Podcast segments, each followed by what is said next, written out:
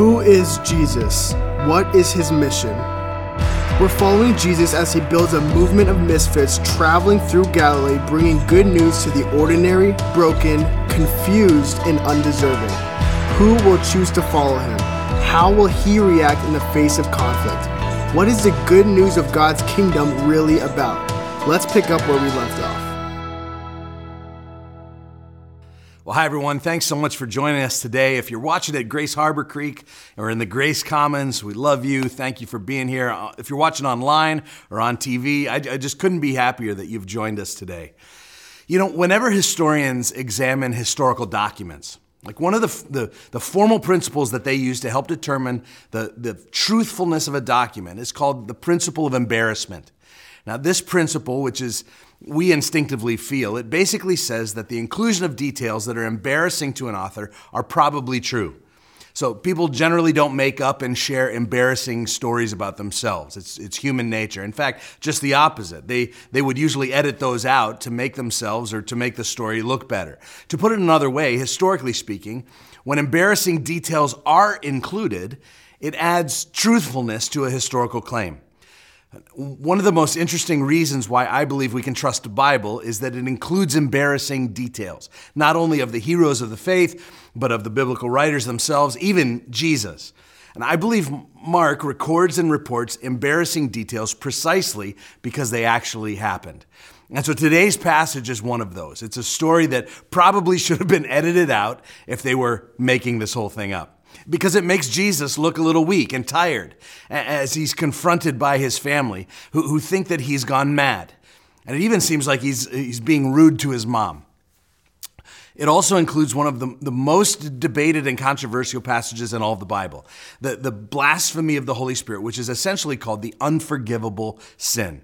We're going to address both of these problems today. But make no mistake, this passage is about Jesus. It's not primarily about the unforgivable sin. It's not primarily about the treatment of his family. It's about Jesus' mission and his identity. He's not a great moral teacher. He isn't a, just a religious leader. He's not a historical figure who started a, a worldwide movement. He's not a prophetic humanitarian who came to shed light on social justice issues. Jesus is the all powerful, almighty ruler of all creation who came to declare declare himself to the world and to demand allegiance from all people for all time. He, he, he drew a line in the sand of history, and every one of us, between the time we're born and the time we die, have to make a decision about Jesus. So, we're going to be in Mark starting in chapter 3, verse 20, so you can find your way there. And let me just set the scene for us. The crowds are continuing to grow uh, along with Jesus' popularity among the people. The masses are following Jesus and his disciples everywhere they go, and they're pressing in to get a, a, a touch or a glimpse of Jesus. But, but it wasn't all just positive momentum.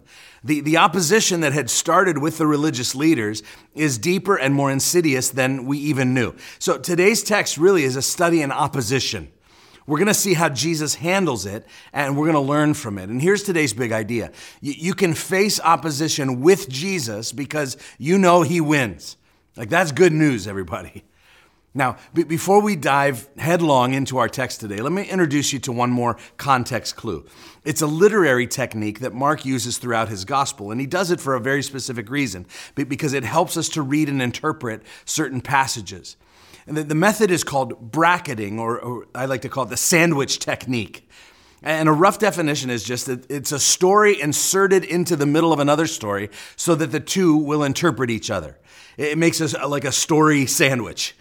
And we have to pay very close attention to, to the story that's inserted in the middle because it sheds light on what's really going on in the main story at hand. And so in today's passage, Mark begins with an uncomfortable encounter with Jesus' family in, in verses 20 and 21. Then he comes back around and ends with that same encounter in verses 31 to 35. And in the middle, is one of the clearest descriptions of spiritual warfare that we have in the whole Bible. And Mark's point, I believe, is that with this sandwich, is that any attempt to derail or redirect the true mission of Jesus, even by his own family, even by his own disciples, falls into a category of satanic opposition, as Peter would soon find out in chapter 8 when Jesus tells him, Get, get behind me, Satan. So, so what appears to be opposition from his family, Mark is saying, is actually spiritual opposition. That's what the sandwich technique tells us. Now, we're going to look at, at Mark 3 20 through 35, and you'll see how this plays out. Look at verse 20. It says, Then he went home, and the crowd gathered again so that they could not even eat. And when his family heard it, they went out to seize him, for they were saying, He's out of his mind. And the scribes who came down from Jerusalem were saying, He is possessed by Beelzebub and by the prince of demons. He casts out the demons. And he calls them to him and said to them in parables, How can Satan cast out Satan? If a kingdom is divided against itself, that kingdom cannot stand. And if a house is divided against itself, the house will not be able to stand. And if Satan has risen up against himself and is divided, he cannot stand, but is coming to an end. But no one can enter a strong man's house and plunder his goods unless he first binds the strong man. Then indeed he may plunder his house. Truly I say to you, all sins will be forgiven the children of man. And whatever blasphemies they utter, but, but whoever blasphemes against the Holy Spirit never has forgiveness, but is guilty of an eternal sin. For, for they were saying he has an unclean spirit. And his mother and his brothers came, and standing outside, they said to him and called him. And a crowd was sitting around him, and they said to him, Your mother and your brothers are outside seeking you. And he answered them, Who are my mother and my brothers? And looking about at those who sat around him, he said, Here are my mother and my brothers. For whoever does the will of God, he is my brother and sister and mother. Now, what, what I want you to see today from this text is three kinds of opposition and Jesus' ultimate victory over all three. So the first is family opposition. Jesus became so involved in his mission that it seems neither he nor his disciples were taking time to eat or sleep. His family heard about this and they came to what, what the Bible says seize him. They, they came to take him by force. They certainly had some concerns that were well motivated. Like they were probably worried for his physical well being due to the demands of ministry and the crowds, that they hadn't seen him for months, and, and maybe they were shocked by his change of appearance. Maybe they felt that it was time to kind of rescue Jesus from the crowds. Maybe Mary's faith in Jesus' mission was unable to kind of prevail over her motherly concerns for the well being of her son. Some people wonder if Joseph had died, and that's why he's not included in this story. And so maybe the family showed up because they wanted Jesus to come home and perform the elder brother duties that, as the head of the household, which would have been his. But, but around this same time, Jesus had also begun speaking in cryptic terms about the end of the age and proclaiming the coming judgment of God. And the fact that his family was going to take him by force, it seems to indicate that they were intent on silencing him, which means that there were probably also some ill motivated concerns that, that brought them out to the front lines to Jesus. So maybe they had heard uh, about the trouble that he was causing, the religious leaders, and they were trying to, to shut him down. It, it, certainly wasn't good for the family reputation back home. They were probably getting tons of backlash from the locals. Verse 21 indicates that they, they clearly believed at some level that Jesus was out of his mind. And so they showed up uh, to, to dissuade or, or to somehow alter his ministry in some way. This is one of those passages that probably should have been edited out if the Bible was going to be cleaned up by later editors, but it wasn't. It's in there and in all its gritty detail because it actually happened. And because of this sandwich technique, we know that this was part of the enemy's scheme to, to change the course of Jesus' determined march to the cross to rescue humanity. And so the family shows up, and Jesus is like, Who are my brothers and who is my mother? And we, we were forced to ask, Well, did he not love his family? Well, no, he absolutely did. He's not totally rejecting his family here. He would maintain a, a, continuing relationship with his mom. They, they would later, uh, he would later appear to his brothers post resurrection when they would finally come to believe in him. But it's an important reminder that all other allegiances, including family, take a back seat to our relationship with Christ.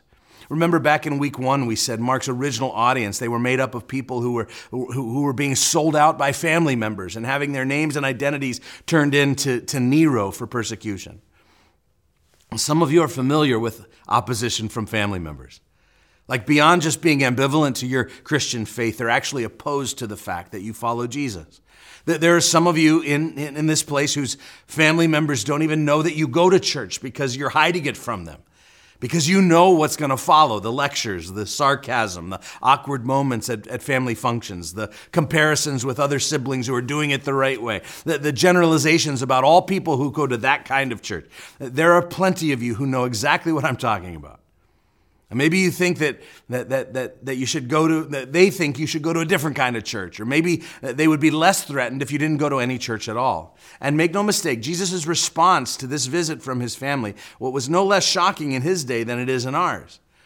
The family in those days was the basis for social and economic life and the source of one's actual identity. And so Jesus' response shocked the status quo, and it still does.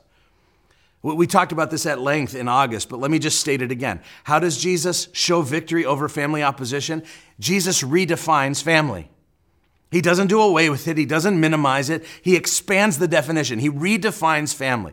And so in verses 34 and 35, he, looked around at the disciples and his other followers who were in the room and he said, Here are my mothers and, and brothers. For, for whoever does the will of God, he is my brother and sister and mother.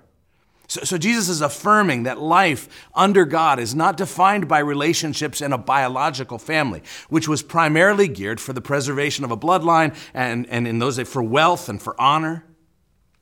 But now one's ultimate devotion is owed to God who is the head of a new divine family. And becoming a member of this family is now open to all people, regardless of race and class and gender. And Jesus would later say that in this new community of believers in the church, that, that you're going to receive family like relationships that will more than make up for any that you may have lost for the sake of Christ. He envisions that, that people who lose their families for the sake of his kingdom in this lifetime will have a bigger and more robust family who, who love and support and care for them. He demonstrated this even in his own family. In a stunning scene at the foot of the cross, Jesus made arrangements for, for Mary, his mother, to be cared for by John, his disciple. And, and in that moment, at Christ's declaration, Mary and John become family to one another. And they would demonstrate all the loyalty and commitment that we would expect from a biological mother and son. See, at Jesus' word, those who are not in the same biological family are united in a spiritual family at a level of intimacy which rivals and, and sometimes even transcends those that you're connected to by blood. This still happens today. And in this redefinition, we discover that God has designed the universe such that everything works better, including family relationships, when His glory is our singular priority and so Jesus dealt with family opposition and he showed ultimate victory by redefining family. Here's the second kind of opposition it's religious opposition. And so in verse 22, the scene shifts to the irate teachers of the law from Jerusalem. The Pharisees had sent some of their deputies called scribes down to investigate and to debunk and derail any momentum surrounding Jesus' ministry. Jesus came from, from outside the system, after all, and so he must be silenced. And the problem is, when they got there, there was stuff going on that they couldn't explain. It was clearly supernatural. But instead of attributing it to God, they said, well, he must be possessed by Satan himself. This incident is proof that someone, listen, can see miracles firsthand and still not believe. Jesus answers them through two parables a kingdom divided and the strong man's fortress. We're, going to come back to the second one in a moment. But in the kingdom divided parable, Jesus points out the obvious absurdity of their claim. He says in verse 21 Can Satan drive out Satan? Like the obvious logical answer is no. Uh, Jesus would build on this in the second parable by saying, No, this is not a, a, civil war among demonic forces. And yes, I am from outside the system, but I represent a stronger force that has arrived stronger even than Satan. Unfortunately, these religious leaders couldn't see past their pride, and they assumed that because Jesus disregarded their, you know, hallowed oral traditions, and he obviously failed to, to kowtow to their authority, well, the only explanation for this is that he must be an undercover agent for Satan. So, so, how does Jesus show victory over religious opposition?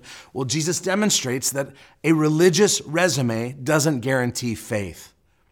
In fact, not only do they see all his works and do not have faith, but in so doing, they've actually committed what he calls an eternal sin, an unforgivable sin. Now, listen, I've had so many conversations with folks over the years about this. People who are, who are just distraught and they say, you know, I, Pastor, I think I've committed the unforgivable sin, and there's no way God will forgive me.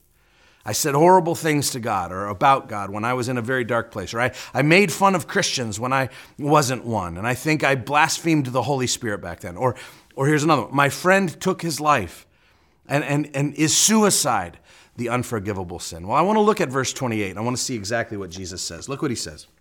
It says, Truly I say to you, all sins will be forgiven the children of man, and whatever blasphemies they utter will be forgiven. But, but whoever blasphemes against the Holy Spirit never has forgiveness, but is guilty of an eternal sin.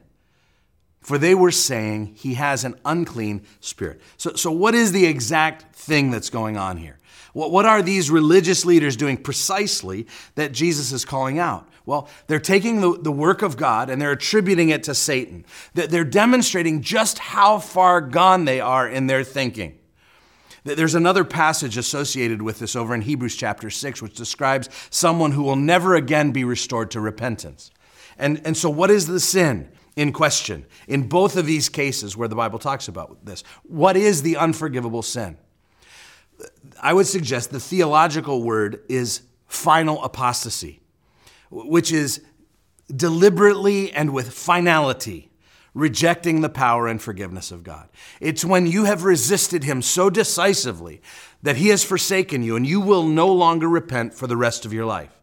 Now, I will quickly add that the surest sign that you have not committed the unpardonable sin is the fear that you may have committed it.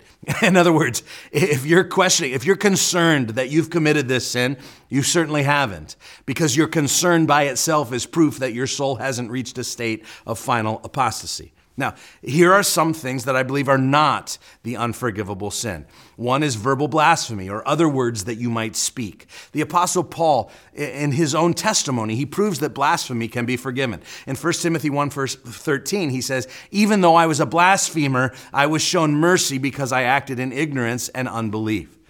Another thing is murder or infidelity or sexual immorality. God has a long history of forgiving these sins. I believe suicide is another one. And while the Bible does not address this specifically as a category, we understand that just because someone's final moment in this lifetime involves a sin, that doesn't mean that, that the forgiveness of the cross doesn't flow both backward and forward in their lives. It covers both ways. And so I certainly don't say this to in any way encourage suicide for someone who's considering it and watching today. It is the most senseless act you could commit because your life matters. And your life has incredible value, not just to God, but, but to people who love you. And it is God's job to number your days and not yours. But I do want this to serve as a word of comfort to those who have lost loved ones to suicide. I'm amazed at the number of people who believe that this act alone condemns someone to hell. Guys, the cross still works, even in a person's final senseless moment. And so, again, what is blasphemy against the Holy Spirit? Jesus was very specific in defining this sin. It was addressed to this specific group of religious leaders. And what was their crime? They deliberately attributed what they knew to be the work of God to the devil, and they did it for their own gain. And Jesus knew, here's the part Jesus knew that they would never repent for this. So for us, we, we probably will never know if someone has committed this sin in their final breath, they can always have repented. But this sin applies to those who believed until the very end that God's power and forgiveness didn't work. And so Jesus knew that these scribes were in that category. Now, let me just say again clearly the blood of Christ still works. His forgiveness is pure and powerful, and He gives life to cover all of your sin. Listen to Romans 5 5. It says, God's love has been poured into our hearts through the Holy Spirit who has been given to us. For while we were still weak, at the right time, Christ died for the ungodly. For one will scarcely die for a righteous person, though perhaps for a good person one would dare even to die. But God showed his love for us in this that while we were still sinners, still sinners, Christ died for us. Since therefore we have now been justified by his blood, much more shall we be saved by him from the wrath of God.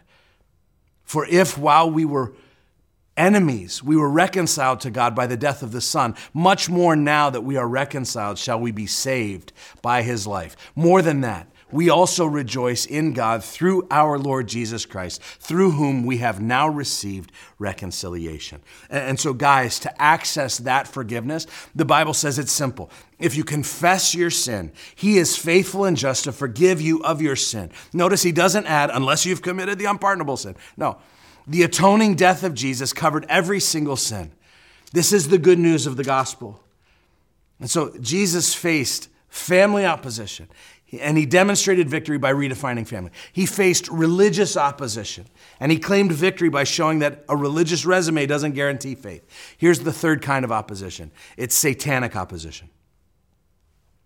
I mentioned, as I mentioned a moment ago, Jesus was accused of being possessed by Satan himself. And he responds to this opposition with two parables. The kingdom divided appealed to logic. He basically said, guys, think about it. My exorcisms brought healing and not harm. So why would the devil and his minions be participating in widespread deeds of mercy and warring against you know, the guys who are on their own team? This would be a civil war that would render the forces of evil a not very formidable foe and pretty stupid on their behalf. And so he shoots down that idea logically. But the second parable in verse 27, he, he doesn't appeal to logic, he appeals to authority. And he goes on to paint a picture for us about the, the supernatural conflict that is in play for all of us. He, he pulls back the curtain on a parallel spiritual world. And in one short verse, he gives us maybe the Bible's most succinct thesis on spiritual warfare. He's already begun to wage this war against the forces of darkness. Back in chapter 1, in the desert, and, and in his first encounter with Satan's temptations. And now, he describes this battle that will rage not only through this gospel, but through history into modern times, our time, and beyond. But it's a battle that has a foregone conclusion. It's an anticlimactic battle because we already know how it's going to end. So I want to read you again verse 27. He says, But no one can enter a strong man's house and plunder his goods unless he first binds that strong man, and then indeed he may plunder his house. And so here we have this picture. And it's a picture of Satan as the ruler of this world. That the strong man here is Satan, and he is strong for a time, and, and he has a house, and he has goods. And so, this house that he's in is his dominion, it's his territory. And right now, his dominion is this world. And so, the house is Satan's world. And he's seeking to hold it secure. And the goods, it says, he, the goods, you can picture it here as like a little treasure chest. The, the goods that the strong man is protecting are people, and they are the children of God, and they are people who have been held captive by Satan's schemes. But then this person in the text called he shows up, and he is the opposite of no one. He is the someone who is strong enough to go into the strong man's house and plunder his goods to get his people back. And the he is Jesus. And he is the one who is stronger still than the strong man. In fact, he is the strong man binder. And Jesus is able to overtake the strong man and bind him in the corner and rescue his children from their captivity from the evil one a stronger and more powerful one has entered the scene, and he is the Savior you movie lovers can, can, can scale this picture up a bit into a kind of Lord of the Rings vision. So picture a grand fortress uh, on a hill looking out over a desolate plain, and the evil ruler is in his fortress scheming, surrounded by his minions. And he's like a, a military chieftain whose fortress has been invaded now by a superior general who outranks him in every way. And with very little trouble, the superior general ties him up in the corner while he goes about plundering his whole domain. Satan is the strong man man, Jesus is stronger. And it's not really even much of a contest. The binding that we see here is important. Spiritual warfare is essentially the, the binding of Satan. And this binding theme shows up all through the scriptures. Satan and his emissaries were first bound at the fall of angels from heaven, and they were imprisoned in this sphere. But even while they have some control in the earth, as we see in the book of Job, they still need God's permission for certain activity against his people.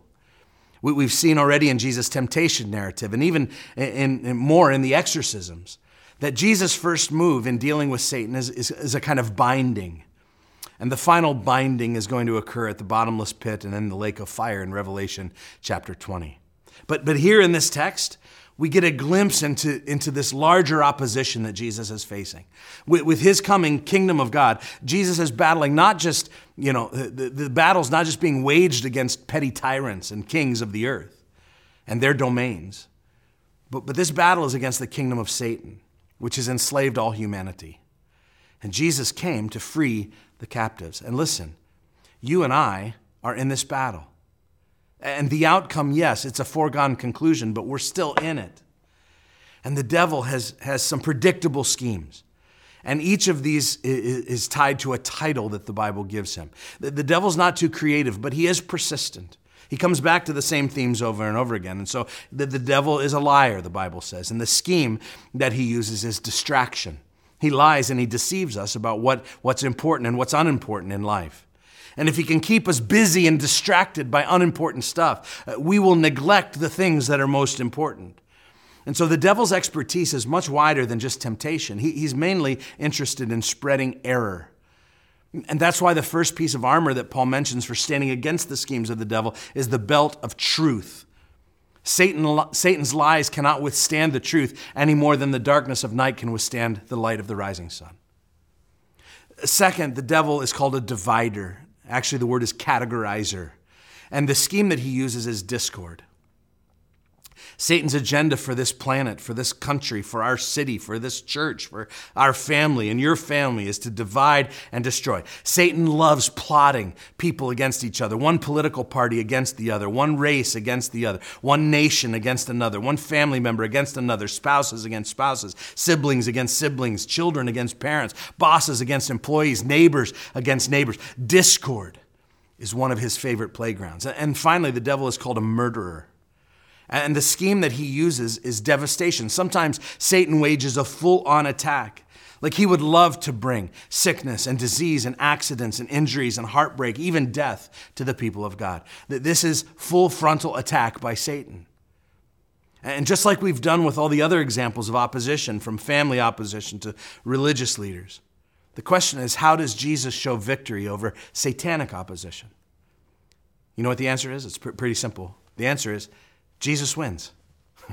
he, he, he's the somebody when nobody would confront the evil one. He's the binder of the prince of the power of the air. Jesus wins. He wins in the desert as he's being tempted. He wins in the strong man's house. And even though it looks like he loses at the cross, he wins there too. He wins at the empty grave. And the final conclusion is that despite the opposition, Jesus goes on to win the victory over sin and over evil. And the Bible says in Romans 8 that the same Spirit who raised Jesus from the dead with power, is now living in you.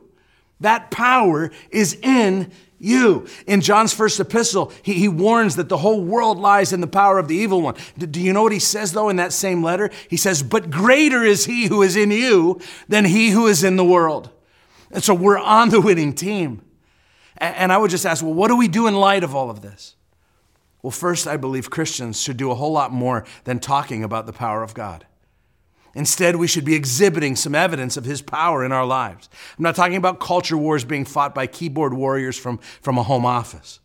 I'm also not talking about some fancy incantations, hocus pocus, and pastors up here waving prayer, prayer hankies around and people falling down and then asking for more money. I'm not talking about that.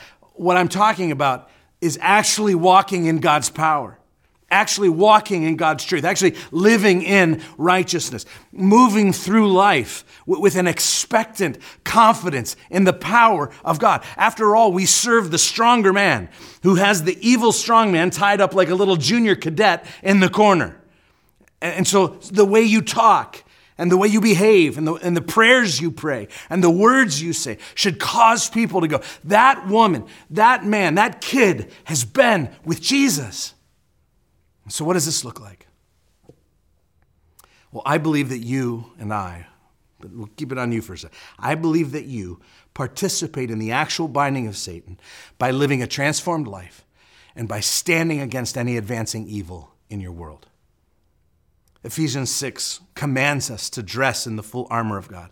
And, and so, in light of this battle that we're in, we, we have to put on armor. And so he says, the belt of truth. The, the devil's going to tell you clever and believable lies about God and about yourself. And you can defend against this attack by knowing and trusting the truth that God has told you through Christ and, through, and in the scriptures. He says, put on the breastplate of righteousness. You're, you're growing in righteousness. You're growing in obedience with God's help. When you're focused on right living and on hearing and obeying the voice of God and on saying no to sin, you're actively participating in the binding of Satan. He says, put on the shoes of the readiness with the gospel of peace, that you're ready to, to rush in and to be a peacemaker where there is discord. He says, grab the shield of faith that you're fully trusting in God, that the God of your faith to protect you against the fiery arrows of the enemy. He says, put on the helmet of salvation, that your thoughts are convinced of the certainty of your salvation, that you think often about the gift of salvation that has been given to you, that rescued you from sin and death, and the hope that that salvation provides. And then he says, the sword of the Spirit. This is the word of God that, that you can always rely on to fight back against, against that enemy when you feel under attack. And I love the main point of this passage in Ephesians 6 about the armor of God and about this spiritual warfare. You see, the goal of it all is not to go storming the enemy's camp. It's not to take the next hill or to lead the next brave spiritual offensive. I'm not sure most of us have the strength or the wherewithal to pull that off right now, anyway. Plus, that's what Jesus already did to the strong man. so, what's our goal in getting all armored up for battle? Listen, listen to Ephesians 6:13. It says, Therefore, take up the whole armor of God, that you may be able to withstand in the evil day, and having done all, to stand firm. What's the point? So just stand. Stand firm. You don't need to advance, but you do need to stand that the armor is going to help you to stand against his schemes. We said he uses distraction, he uses discord, he uses division, he uses full blown devastation. Where do you need to stand? See, Christians must do more than just confess the name of Jesus. Even the demons do that. We must stand up and confront evil in every arena of our lives. And so, where is evil prevalent in your life? Where is there spiritual opposition at play? In your home, in your workplace? Where are you finding yourself in a compromised position. Wherever it is, the Spirit of God is prompting you to armor up, to take a stand. Today's next step has to do with this theme in Mark that we're calling cosmic conflict. And here's the discipleship question that goes with that theme What circumstances do I need to see through spiritual eyes? And, and here's a follow up question Where are you facing opposition in your life? Maybe it has to do with distraction or discord or devastation. And how will you take your stand? I remind you as we close that Jesus wins. I love you guys.